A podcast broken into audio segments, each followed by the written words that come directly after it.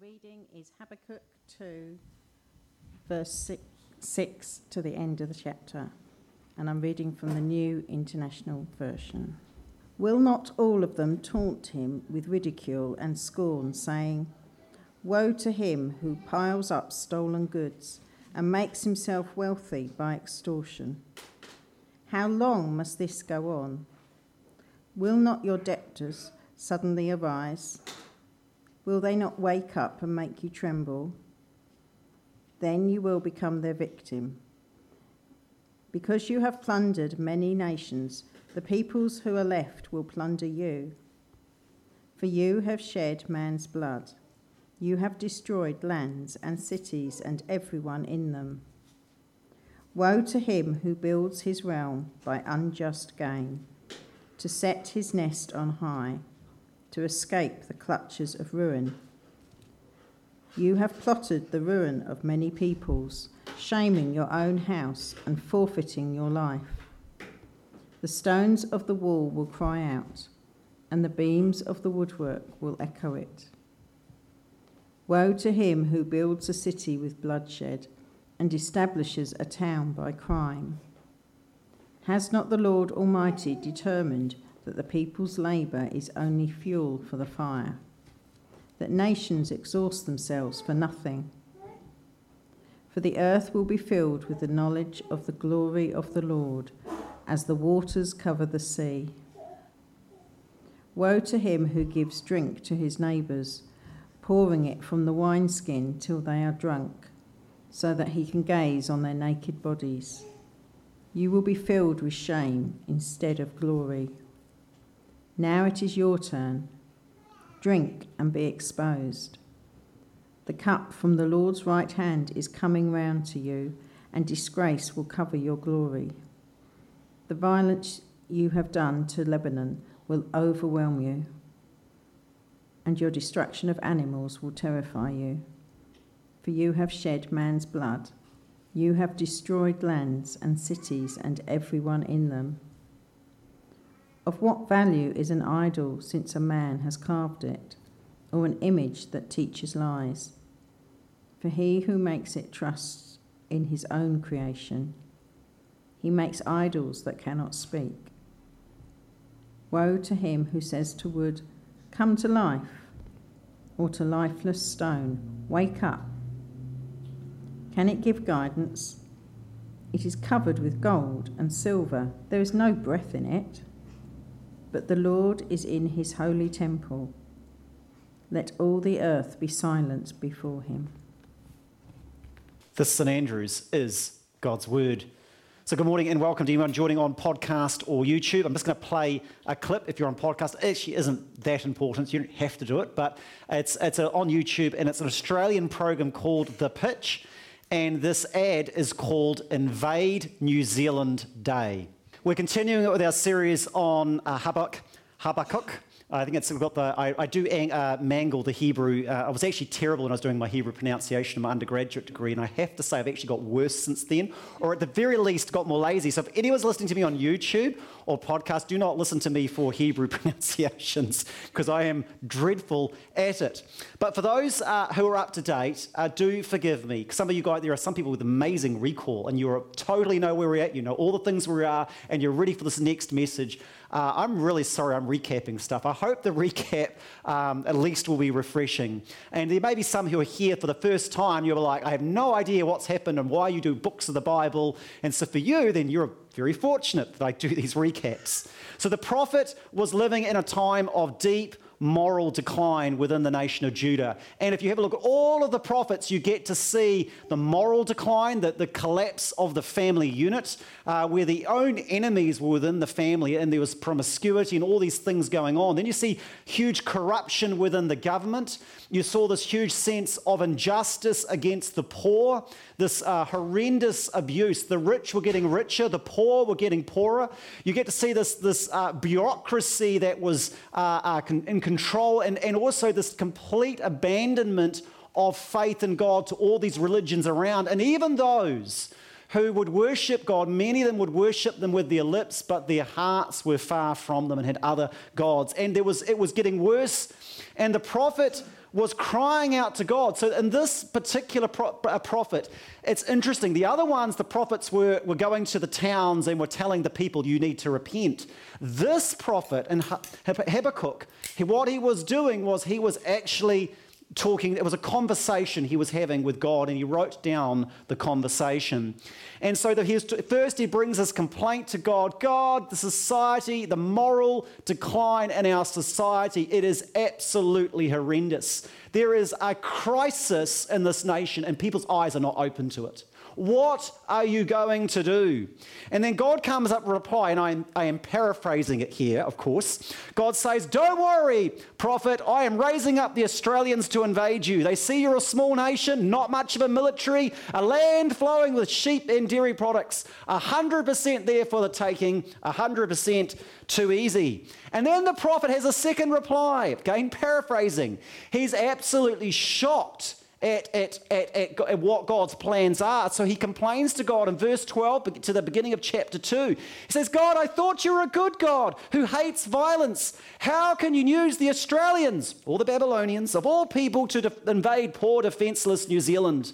And he says, I know we're really bad, but the Australians, they're even worse than us. And that was his basic mission that we're really bad, but the Babylonians, they are on a bad scale, they're even worse than us.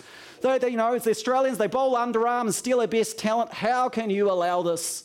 And then finally, uh, leaving the sort of the humoristic to the text, going to the heart of what the prophet Habakkuk says. And this is a key verse that, that echoes through the center of what the message of Habakkuk, and it's also a key verse of the New Testament, is this is that the righteous shall live by faith. So God does not explain to the prophet why he's raising up the Babylonians. The prophet doesn't need to know that. What he needs to know is if you wish to follow me, you're going to have to live your life by faith and trusting in God's providence. And so, of course, for myself and my own personal circumstance, this is a very meaningful message. We live under the providence of God and we trust Him in all circumstances. And so, uh, this was what was going on. So, to give another idea, and again, it's a bit of a recap. Do you want to check up the cycle of nations? Um, you'll probably be sick of this by the time I finish Habakkuk. I promise I'll never show it to you again after this. Uh, the cycle of nations. And so, uh, do forgive me if you've seen this. Around and around we go on it. Uh, the, the Israelite nations, remember, just remember, no model is perfect. This, there was, it's quite complicated when you have a look at the, all the different invasions of Israel and what was going on. But some models are useful, and this is useful. It, the Jewish people, they were in bondage in Egypt for several centuries. And then Moses came, delivering them with a mighty hands, let my people go. You're with the story. They went into the wilderness, but the generation lacked two things spiritual faith and tr- trust in God and courage. And they would not enter the promised land. Remember the 12 spies, except for Joshua and Caleb? So the generation died in the wilderness, and then Joshua and Caleb. Joshua, the theme of Joshua, I'm going really fast here, is be bold and courageous. They had faith in God, they had spiritual faith and courage. They entered the land, got some degree of liberty and abundance. And as soon as that generation died, a new generation rose up with complacency and apathy, dependency on other gods, other political ideologies, and they quickly fell into bondage. And if you know the book of Judges and all the way through to the prophet Habakkuk, around and around they went. They'd cry, Oh God, save us. He'd send them a judge. And then they'd have spiritual faith and courage and liberty, and around and around it goes. And the prophet was around about 558 on the clock. That's what he was. And this time there was going to be no re- redeeming king or leader. The Jewish nation was going to go into exile, and perhaps, I'm making a speculative guess here, 90% of the population of Judah was going to be killed either by the sword, by starvation, or the plague. 10% was going into exile, and that would be the new lot that would raise up. And, and Habakkuk was on the clock at 558. And so he's complaining, and God's saying, This is my solution. And he's very upset at God's solution. And God says, The righteous live by faith. You trust my hand and providence over things. And yet, then, now this is where we're up to. You're all, you're all up to caught up to date? Yeah. And then, but then the prophet actually has an insight that the cycle of nations isn't just going to turn on Judah, the cycle of nations is also going to turn on Babylon. And the five woes, and I got it in the NIV version because it's the five woes. The, the NLT is fantastic, but it just translates the woes into something else. I know woes are a really old fashioned word, but occasionally it's good to use old fashioned language that's actually correct, closer to the Hebrew. And so it's five judgments on Babylon that's coming five reasons that the cycle of nations would turn. I'm going to paraphrase it going very quickly here. First, woe. Woe to him, this is Babylon, who piles up stolen goods, who makes himself wealthy by extortion. How long must this go on? Will not your creditors suddenly arise? Will they not wake up and make you tremble? Then you will become their prey. God, in his providence, was allowing Babylon to be this rising superpower that was going to crush the other nations around it. But God was not endorsing its actions. And in fact, the violence that it was doing would mean it was creating enemies. And those enemies are coming like debtors. They've got a grudge, right? And they're holding. You met people with grudges, holding grudges, wanting revenge? Well, all Babylon was creating a lot of that going around, and Habakkuk had the sight that the cycle of nations would turn, and eventually all those nations they'll come to collect their debts with interest. And so the cycle of nations would turn on, think, from all of the abuse that they was doing. Habakkuk continues with the second and third woe. Woe to him who builds his house by unjust gain, setting his nest on high to escape the clutches of ruin. Woe to him who builds a city with bloodshed. I'm paraphrasing, zipping through uh, uh, uh, abridged text here. Woe to him who builds a city with bloodshed and establishes a town by injustice. Verse 13. Has not the Lord Almighty determined that the people's labor is only fuel? For the fire. So while Babylon was building this empire and could not possibly see that the clock was going to turn on this empire, that all of their buildings through injustice, through oppressing the poor, through other nations, was simply building fuel for the fire of its own judgment. And then, lastly, the last two woes Woe to him who gives drink to his neighbors, pouring it from the wineskin till they're drunk so that he can gaze on their naked bodies. Woe to him who says to the wood, Come to life, or uh, to a lifeless stone, Wake up. Can it give guidance? It is covered with gold and silver. There is no breath in it. And these last two judgments, what it was saying was with the cycle of nations, is the money and wealth and success and power came flooding into Babylon. What was Babylon going to do with all this money and wealth? It was going to be party central. And so alcohol, partying, sexual promiscuity, that's where the whole alcohol and sexual promiscuity is in the verse. And of course, who's read the prophet Daniel? It's most of you, hope you have read the prophet Daniel. Read the prophet Daniel if you have not read it. Daniel in Babylon, the very night before the judgment comes from the Persians and the Medians, the Babylonian kings are having a wild party with alcohol. The very, and so the very hedonism of the Babylonian Empire, the very decadence that that wealth and success was going was going to rot the kingdom from the inside out. And, and and the prophet Habakkuk saw it decades before it was to take place. The pursuit of hedonism, wealth, the wild Babylonian parties, which were infamous in the ancient world. Of course, Babylon is a term that's used in the Bible for other cities like Rome, and also a future Babylon is yet to come, if you believe some of the prophecies. That wild hedonism would bring judgment uh, from them. And so that was what was going on. So for Habakkuk, who was born, now remember where he's at. He's born and living through the rise of Babylon, and, all which, and in all probability, he's not going to live to see Babylon's fall, which was 70 plus years in the future. This was a reassuring message that the cycle of nations would turn on Babylon. It was about to strike six o'clock for Judah but it would also turn on Babylon. So I could have called this morning's message the five woes. That would have been a great pre Christmas message, you know, the five woes. Uh, um, um, but what I actually called it instead is God's, uh, God's providence and sovereignty in the cycle of nations, God's purpose in the rise and fall of nations. And this is the main theme of the prophet Habakkuk. So if you've seen these similarities in previous weeks, it is one of the main themes. And it's really important to allow these truths to sink deep into our hearts because it's God's word. Right? Since Babylon has risen and fallen, it's now just desert. If you go to Iraq, they have rebuilt some of the ruins for uh, tourists, but basically it's a desert area. Since that time, obviously, many empires have risen and fallen. Superpowers have risen and fallen over the centuries. Forgive me for mentioning my great grandmother's story, but my grandmother, she, she mentioned to me when she was a young child, and there was the picture of Britain there in the middle of the map, Great Britain, and the, and the, the British Empire was up there, the British flag, and they would say, God God Save the King. We didn't have the New Zealand anthem at that point. And the sun would never set on the British Empire. And she said that Singapore was the unsinkable aircraft carrier and ruled Britannia. Britannia rules the waves.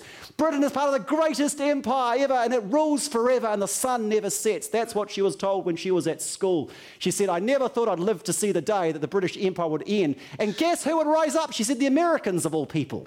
She couldn't have seen that. But the rise and fall of nations, the cycle turns. And of course, if you follow the news, right now there's the biggest military build-up. I'm not criticizing China, I'm just making an observation. According to the experts, China is going through the biggest military build-up in human history. You can Google that if you wish. The cycle of nations turns. And yet, here's the point God's purpose is going on in the midst of it. And this here, and this is verse 14, if you've got it here, right in the series of the five woes about the cycle of nations, is this key verse about what's going on. And it is a beautiful verse. I hope this is if you hear and remember anything from today, this verse would sink in your heart. For the earth will be filled with the knowledge of the glory of the Lord as the waters cover the sea.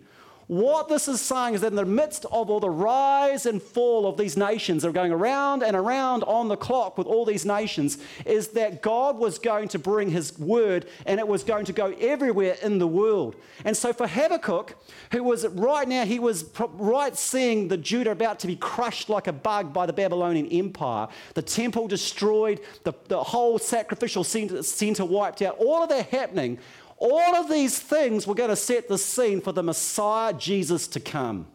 And when the Messiah come, and from Judah, this knowledge would go everywhere in the world, including to Geraldine in 2022, a week before Christmas, and that, that we would be talking about this verse. And of course, while our nation has a, more or less abandoned God, this week we celebrate the birth of Jesus Christ. The knowledge of God has gone around the world. There are every year the Bible is a best-selling book. Billions of people have read or have access to the very prophecy that was, that is, and is and was being fulfilled. God is working out His purposes. For thousands of years, for the earth will be filled with the knowledge of the glory of the Lord as the waters cover the sea. So, what does this mean for us today? Well, there's lots of stuff. The sovereignty and providence of God should stabilize us if the day that our world falls apart. Secondly, if you, either in your personal life or if we as a nation came under oppression, we should know that God is sovereign over the cycle of nations, the rising and falling of nations. And lastly, and this is something to get to just in a moment, talking about St. Augustine before I take the plane and land, is this is that ultimately for Christians, why we should be honoring of any nation that we are a part of. We should be the best New Zealand citizens. You should all be paying your taxes amazingly, praying for Jacinda Ardern, our Prime Minister, honouring of, of her and all those others in leadership of this nation. when people, when, when, our Prime Minister thinks of, of St Andrew's Geraldine, I'm sure she thinks of us regularly, she should be saying, What a great church that's praying for me and honouring us. That should be our attitude. But ultimately, our citizenship is not of this nation, it is of God. And that, and nations come and go, prime ministers come and they go. But the word of the Lord stands forever and his kingdom stands forever.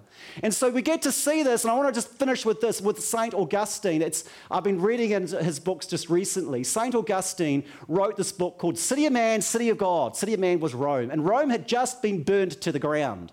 And the Roman Empire was collapsing, an empire that had lasted a thousand years and everything. And the pagans are saying, You Christians have ruined the empire. And the Christians are saying, What are we going to do? It's the dark ages are coming. Everything's been destroyed. It's awful. The end of the world. That's what it was. I mean, if you're an empire for a thousand years and everything comes collapsing and everything's been burnt to the ground, as the Vandals. We got the word vandalism from Vandals because Vandals did vandalism through all of Europe, um, more or less. And so that as they were coming through, he wrote this book. And these are some of the things that he basically was saying as in terms of stability. He said this. He said, firstly, about the cycle of nations. This is what his take. He said, look, looking at the Roman Republic, take a look at your Roman Republic. That's 300 years before then. The writers for whose works we studied in school told the tale before Christ's coming. Remember?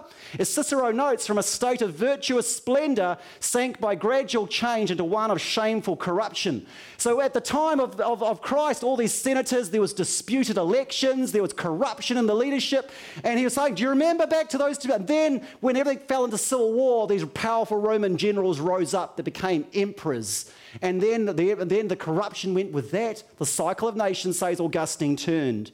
And lastly, he said this that the main one of the main keys is this.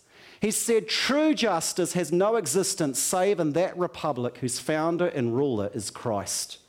That in the end, empires come, empires go, but we're part of a city of God. Our king is Jesus, and this kingdom will last forever. So in AD 430, just as the Vandals were about to burn down Hippo, he died. That's the city from North Africa. But in an act of bizarre providence, they left his library alone. And so we've got the city of God to today. But Augustine saw at 410 AD the cycle of nations turn, but he also saw that his ultimate citizenship is of heaven, of the Lord, and no matter what happens to us in our lives, God is working out his purposes, and his purpose is for his eventual return. Lenore has said to me recently, because I said, Well, he may not come in our lifetime, and Lord's not saying that he will, but he said, It's going to be really soon. And I, I was like, Yeah, it's going to be really soon. Are you ready? Are you ready? Lord is working out his purposes. And so in this Advent season, I'm going to read to you one of the prophecies about Christ. And this is his government that we are a part of. The people walking in darkness have seen a great light.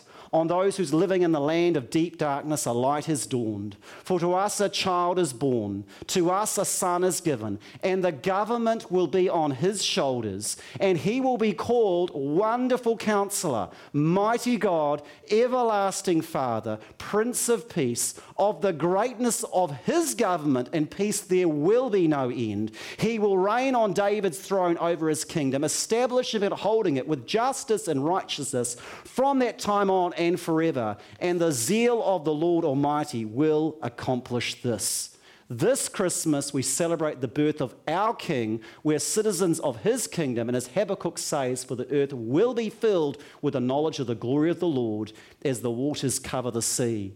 That in the rise and fall of nations, God is at work fulfilling his purposes. This was true for Habakkuk, even though he was going to live through the brutal invasion of the Babylonians two and a half thousand years ago. And it'll be true for us next year if we were invaded by the Australians. Let's pray. Gracious Lord, we thank you for your word, and we thank you that you are building your kingdom, you are developing your plans, and that we are privileged to be a part of it. We're citizens of this global kingdom. And so, gracious Lord, this last week of the Advent season, as we look forward expectantly to celebrating your birthday, the date of your, that we recognize as your birth, we pray that, Lord, that you would be front and center in our lives. We pray that you would be king over us, and that as citizens of your kingdom, we would be about your work, reflecting your values in the world around us. We ask this in Jesus' name. Amen.